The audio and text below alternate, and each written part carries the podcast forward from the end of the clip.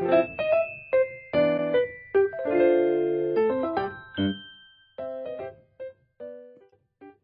semuanya, selamat datang di podcast. Podcast ya, bukan podcast.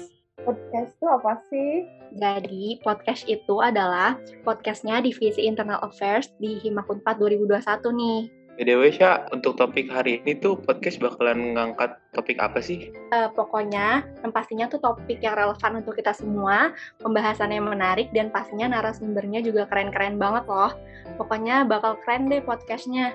Makanya jangan lupa ya selalu dengerin podcast kita hanya di podcast. Oh iya nih, aku lupa nih kenalan sama kalian semua. Sebelumnya, kenalin ya, aku Rasya Rafika dari Akuntansi Angkatan 2020. Hari ini, aku yang akan ngebawain podcast kali ini.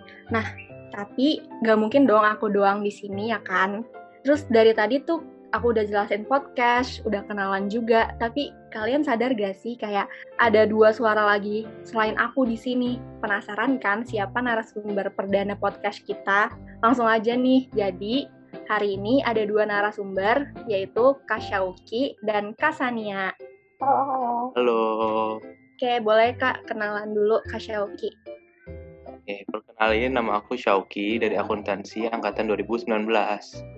Hai, aku Sania Zahra, aku akuntansi 2018. Wah, halo kakak-kakak semua, halo Kak Syauki dan Kak Sania. Salam kenal ya Kak. Uh, apa kabar nih Kak Syauki sama Kak Sania? Alhamdulillah sehat. Gimana Rasya, apa kabar juga? Alhamdulillah baik kak. Uh, kalau Kak Sania baik nggak? Sehat baik-baik aja, Alhamdulillah. Alhamdulillah ya. Oh iya, sebelumnya banget nih ya, sebelum kita membahas apa yang pengen kita bahas hari ini, biasanya Kak Syauki tuh dipanggilnya apa sih sama teman-temannya gitu, kayak uh, Syauki atau Ki gitu atau apa? Bebas sih biasanya biasanya pada ki biasanya pada pakai ini bang uki gitu.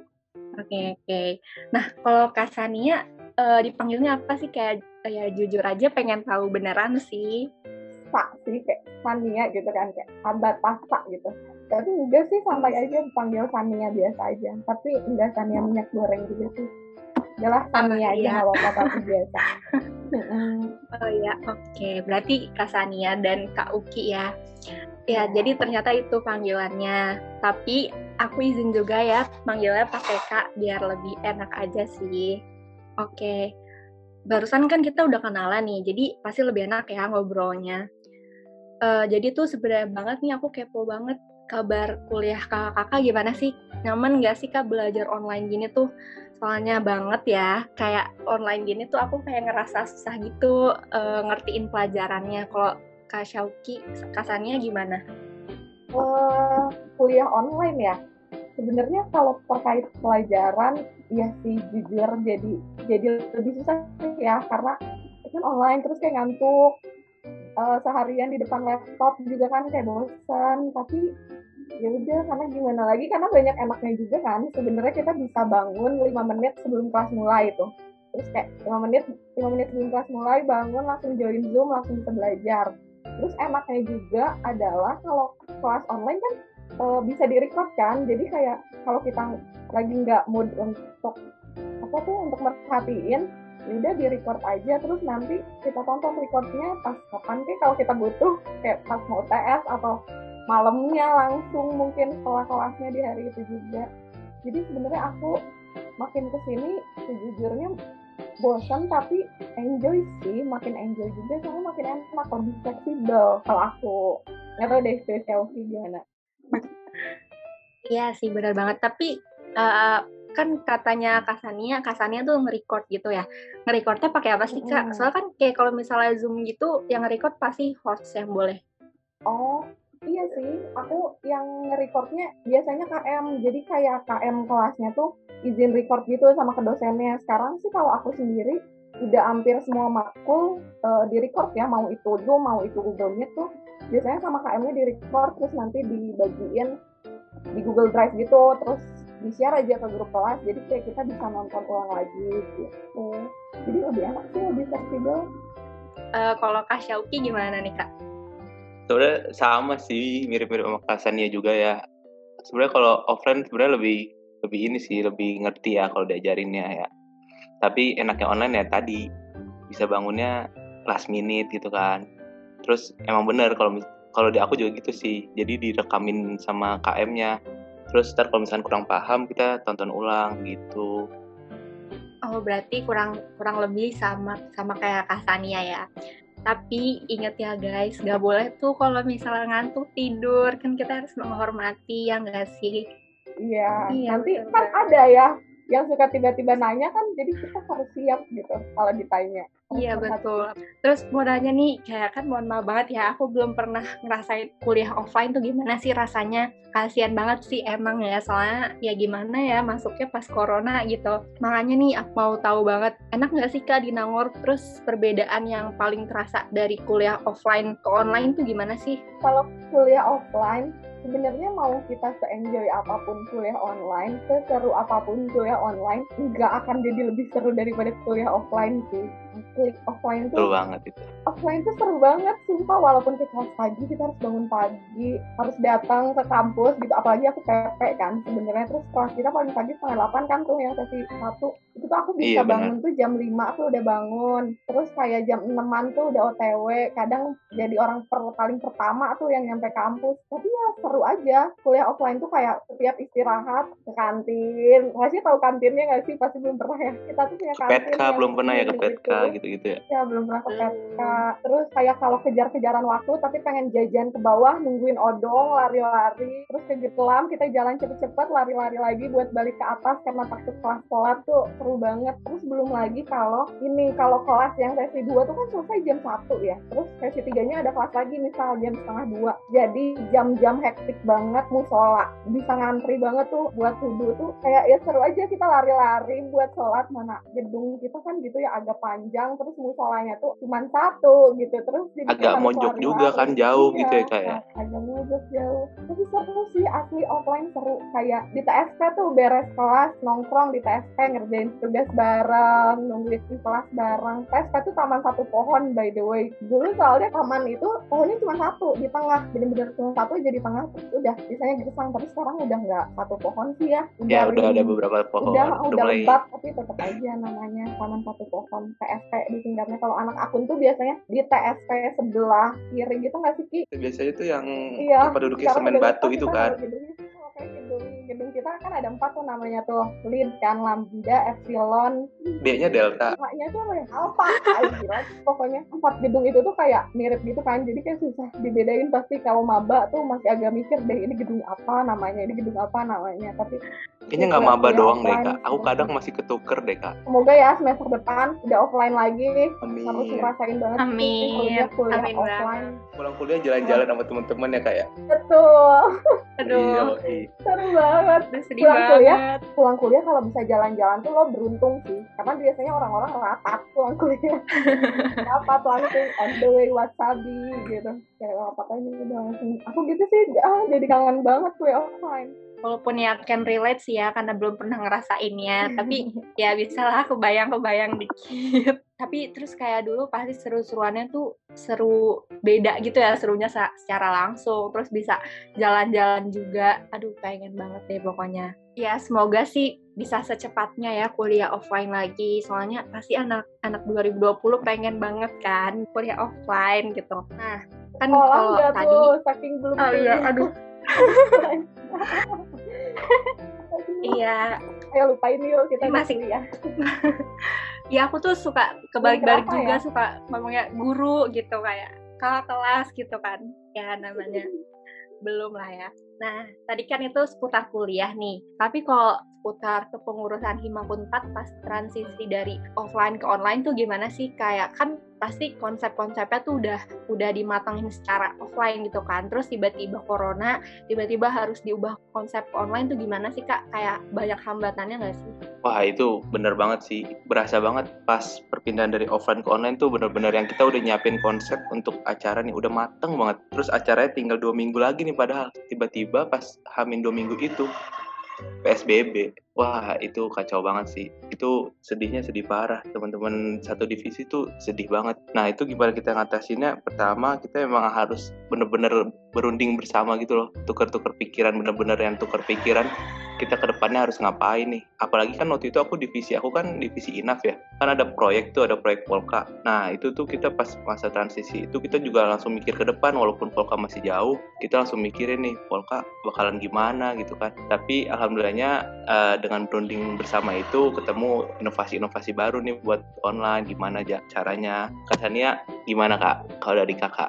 apa ya transisi ya transisi offline ke online itu agak cepet banget sih karena ya siapa juga yang tahu kita harus tiba-tiba yeah harus tiba-tiba di, di rumah nggak kuliah yang awalnya cuma kayak kan awalnya cuma dua minggu doang tuh kuliah awalnya, tuh, awalnya kan yang psbb iya dua minggu. Terus kita kayak ah ya udahlah dua minggu doang sih nanti juga masuk lagi kayak biasa lagi pede kan.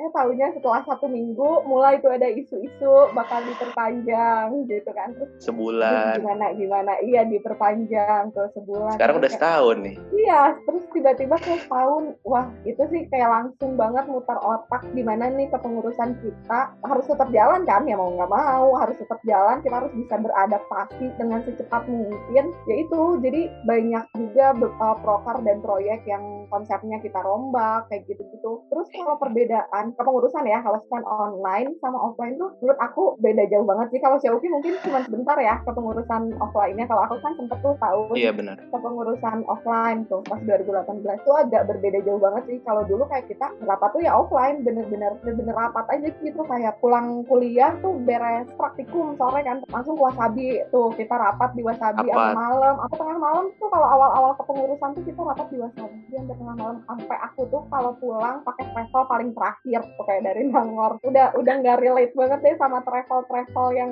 jam 8 jam 9 tuh udah nggak bisa. Aku tuh pulang pasti pakai travel paling terakhir dari Nangor terus apa ya dulu tapi kepengurusan offline seru sih. Kalau kayak sekarang minta tanda tangan buat proposal minta tanda tangan buat surat tuh gampang kan? Paling ya chat dulu terus kirim email gitu kan. Kalau buat ke kemahasiswaan juga kirim email kan terus nanti ngechat ke Pak Bobik gitu kan. Kalau dulu tuh kita bener-bener lari-lari nyamperin Pak Bobik karena Pak Bobik takut keburu pulang terus kayak ngejar Pak Bobik ke sana ke sini uh, ngasih ngasihin surat terus kayak fotokopi surat karena belum ada tempat buat fotokopi kan. Jadi kalau mau ngefotokopi tuh ke bawah. Jadi kayak kita naik odong tuh ke bawah ngeprint fotokopi lari lagi ke atas ngasihin surat ke Pak Bobik tuh bener-bener itu kejar-kejaran waktu buat kepengurusannya tuh seru aja gitu kerasa banget. Kayak pulang kuliah nungguin dulu karena biasanya surat tuh beresnya sore atau agak siangan gitu. Nungguin aja kita depan ruangan Pak Bobik surat kita udah ditanda tangan apa belum gitu kan. Nyari konfirmasi kayak gitu-gitu. Kalau kepengurusan offline tuh seru. Kalau online ya beda aja sih. Bukan gak, bu, bukan berarti nggak seru ya. Kalau menurut aku justru ada keseruannya juga tapi ya beda gitu. Mungkin tahun ini kepengurusannya bisa setengah online setengah offline dong. Ya nggak sih kalau tahun depan Aduh. Kayaknya sih transisi juga sih. ya. Transisi juga ya sepertinya kepengurusan yeah. tahun ini. Gitu sih kalau aku pokoknya seru sih kayak uh, pengalaman yang baru aja dua-duanya juga jadi mau online mau offline sama-sama seru cuman ya itu serunya beda gitu loh. Terus menghadapi transisinya yang pasti emang adaptasi aja sih. Kita kan dituntut untuk adaptasi kan. Orang harus beradaptasi cepat mau nanti buat di lingkungan kerja mau di lingkungan kuliah terus dengan kepengurusan ini tuh kayak dilatih gitu loh adaptasi kita tuh benar-benar dilatih banget harus adaptasi cepat harus ubah konsep cepet tuh dilatih banget di Makun 4 nah iya tuh bener banget. Jadi kayak kalau misalnya transisi itu pasti susah tapi kan kita tetap harus ngejalanin gak boleh stay di tempat atau bahkan mundur gitu kan harus tetap maju. Kalau misalnya ya amin banget nih kalau offline lagi bisa lah ya disiapin dulu konsepnya nih dari sekarang.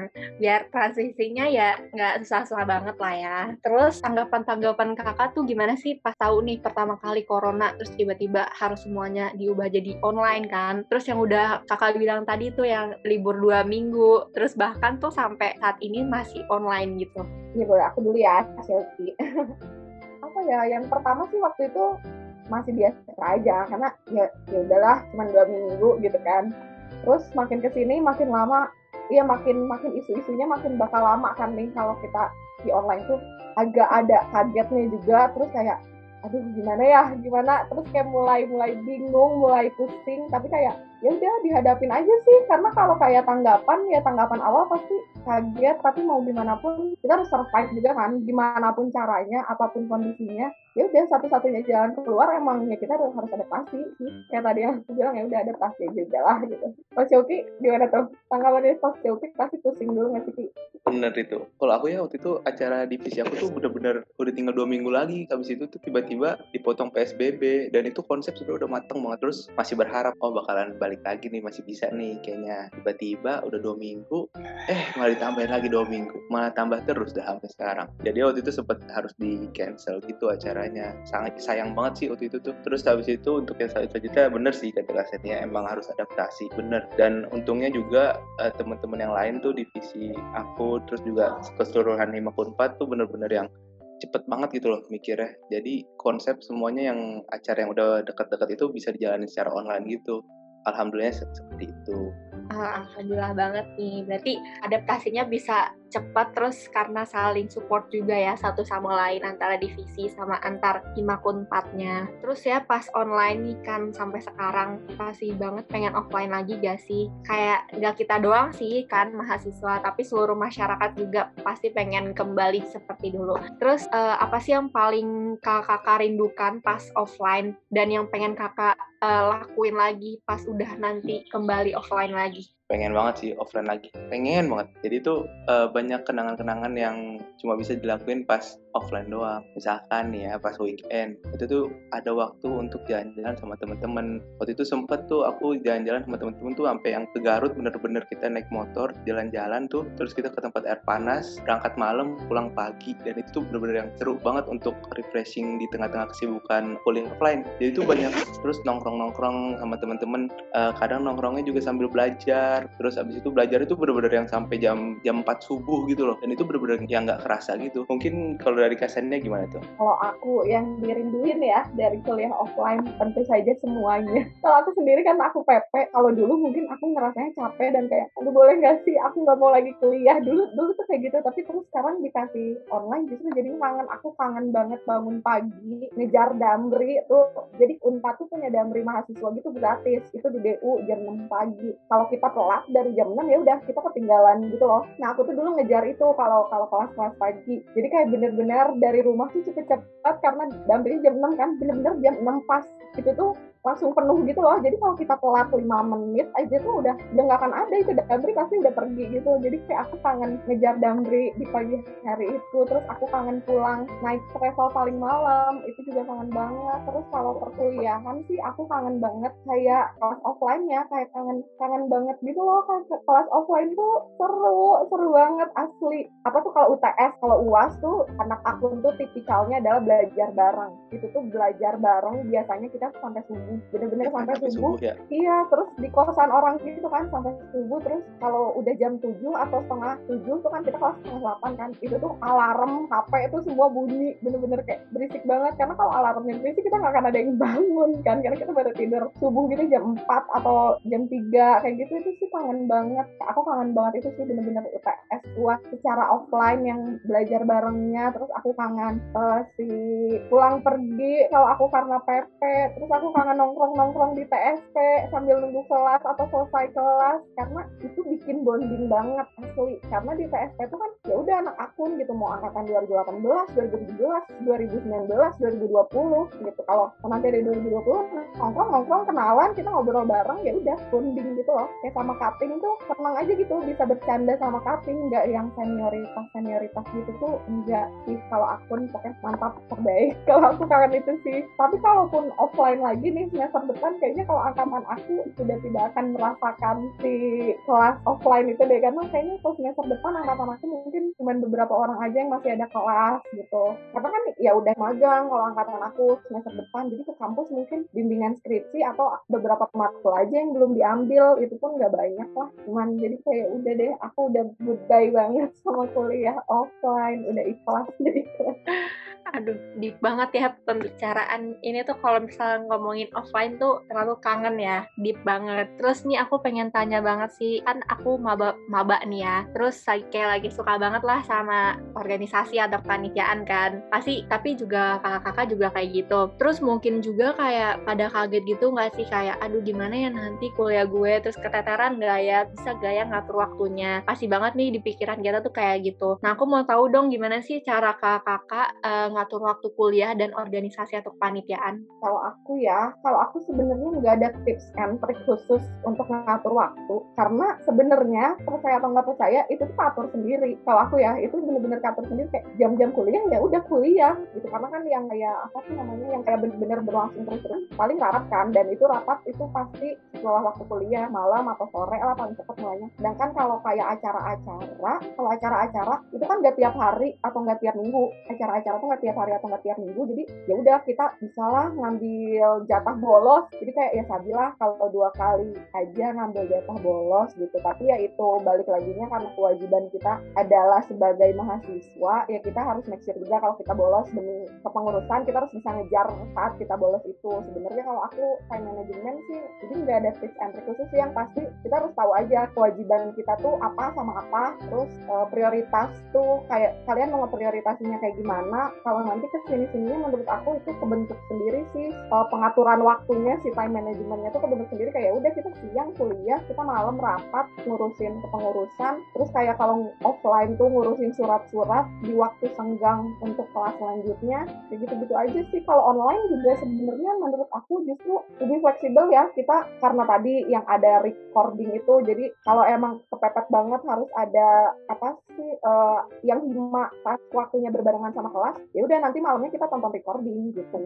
sih kalau aku. Jadi nggak terlalu susah sih ngatur kekuliahan sama kepengurusan karena ya balik lagi setiap orang juga kan kuliah di kepengurusan itu. Jadi ya kita pasti sama-sama nyari waktu yang sama-sama kosong dan gak berbentrokan dengan kuliah sih kalau aku. Kalau aku sebenarnya gini loh aku orangnya emang nggak yang ngatur waktu banget gitu. Jadi nggak ada nggak sama kayak kasannya nggak ada tips and trick kayak gimana cuma kalau aku ya karena emang pada dasarnya emang aku kadang suka pelupa gitu kan. Jadi memang aku kalau untuk mengenai waktu misalnya ada kuliah itu tuh aku minta teman-teman aku. Jadi carilah temen yang emang bisa buat diajak belajar dan juga bisa diajak buat main gitu. Jadi saling mengingatkan juga eh jam segini ada kuliah jangan sampai lupa ya gini-gini gitu. Terus abis itu benar kata kasannya tadi tentuin prioritas sama apa yang mau dikerjain duluan gitu kan. Soalnya kan aku juga kepengurusan kuliah juga mau ngerjain tugas dulu atau mau ngerjain kepengurusan dulu dulu. Itu tuh kita yang nentuin sendiri gitu loh. Kadang juga kita ngelihatnya karena aku orangnya kadang deadlineer gitu kan. Jadi kalau aku ngelihatnya dari waktu yang terdekat nih apa yang harus aku kerjain duluan gitu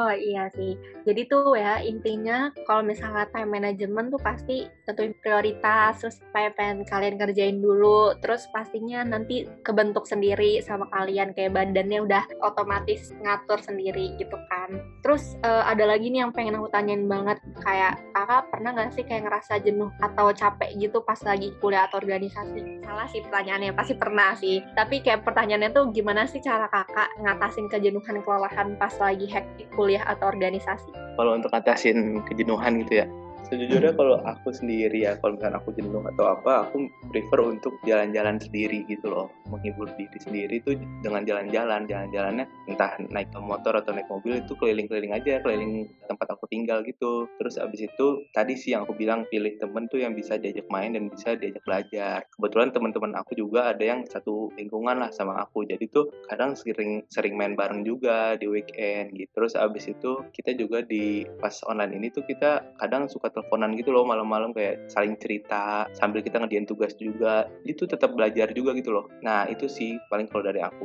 Rasanya gimana? Oke, kalau aku buat ngatasin kejenuhan per onlinean ini adalah sebenarnya kalau kuliah kalau kelas tuh kalau aku sendiri semudah ya udah deh gue kuliah di luar. Gitu. sambil kayak kita cari tempat kafe atau tempat ngopi gitu yang kosong yang gak terlalu rame. Karena sebenarnya kalau jam-jam kuliah siang-siang juga biasanya kafe atau tempat ngopi kan sebenarnya masih sepi-sepi aja ya. Jadi aman lah ya dari corona. Jadi pakai masker kita cabut ya udah kita kuliah di luar aja sendiri gitu. Atau enggak kalau aku pernah tuh saking kayak nggak tahu mau ke mana karena agak parno juga waktu itu sama corona. Jadi ya udah deh aku keluar bawa mobil kelas di mobil. Karena bener-bener nggak tahu di rumah jenuh aja banget gitu kelas. Sebenarnya kalau mau di luar mau di rumah itu sama aja kan. Kita kelasnya di depan laptop juga. Tapi kalau di luar tuh kayak nggak tahu suasana baru mungkin ya. Jadi si kejenuhannya itu lumayan terobati sih. Kalau aku gitu kalau kuliah online ya semudah udah deh kita kuliah di luar tuh kalau aku. Kalau organisasi sebenarnya adalah tips yang pertama biar nggak jenuh sih buat mau jadi jangan pas baru jenuh baru kita cari tahu kita harus ngapain. Kalau menurut aku justru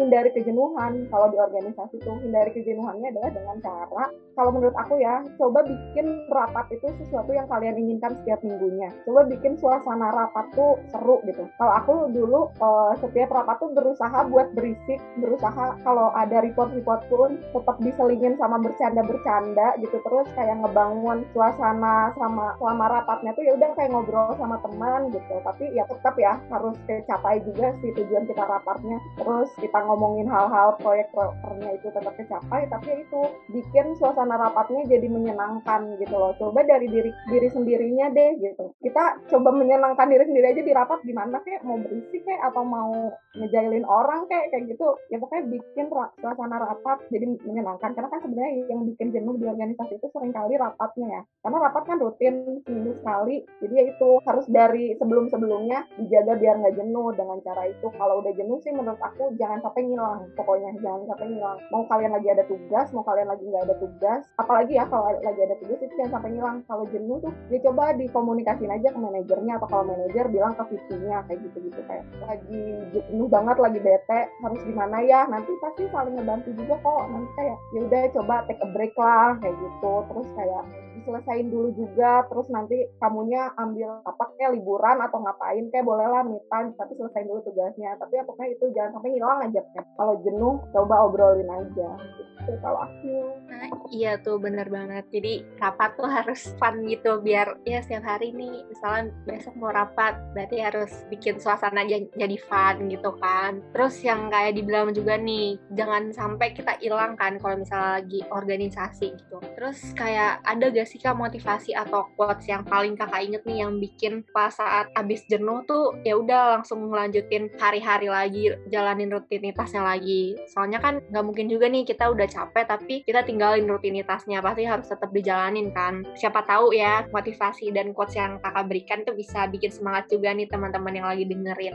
Oke, kalau aku quotes gitu, sebenarnya aku nggak punya quotes khusus kayak kalau aku lagi jenuh, aku megang quotes ini, kalau aku lagi jenuh megang quotes ini, aku nggak ada sih. Tapi quotes yang selalu aku pegang aja ya selama ini tuh sebenarnya sesimpel ini quotes, nggak tahu deh ini quotes apa bukan, tapi pokoknya semua orang pasti tahu ini sih. Kayak what you give that you get, aku itu aja sih. Karena ya udah mau kalian di organisasi sejenuh apa pun, terus kalau kalian tiba-tiba ngilang, nanti kalian bakal kena dampaknya sendiri gitu loh. Bener-bener kena dampaknya sendiri, entah itu nanti kalian harus ngerjain ya ujung-ujungnya pasti harus ngerjain apa yang jadi tugas kalian dan jadinya pusing sendiri karena mungkin lebih dikejar waktu kayak gitu-gitu. Pokoknya ya itu. Jadi aku selalu pegang teguh itu aja sih what you give that you get. Jadi kayak ketika aku mau ngelakuin ini oke okay, berarti nanti gue akan gue akan dapet ini nih kayak gitu. Jadi apa ya gimana ya? Jadi kalau mau ngapa-ngapain lebih dipikirin aja dulu sih kayak gitu. Kalau aku jadi ya bisa mungkin lakuin yang terbaik. Karena kalau kita ngelakuin yang terbaik nanti akan yang terbaik juga yang kembali ke kita. Kalau aku itu sih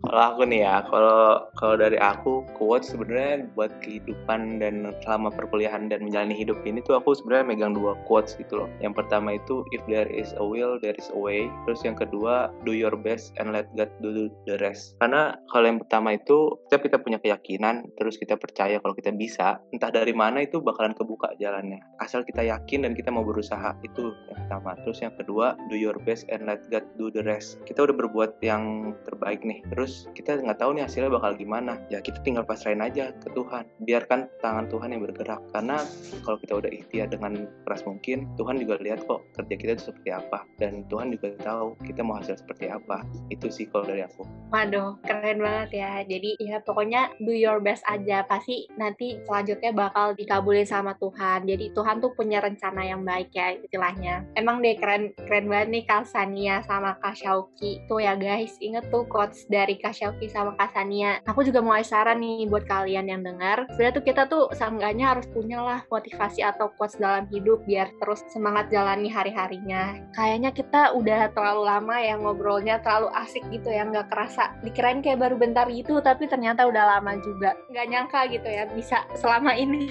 Terus ya pokoknya seru banget nih hari ini. Terus nggak nggak disangka juga ya kayak pas offline tuh seseru itu. Tapi ya mau gimana kan kita harus terima-terima aja nih ngejalaninnya semua online. Terus yang pasti juga nggak boleh kalah sama keadaan karena kita harus tetap beradaptasi ya kan.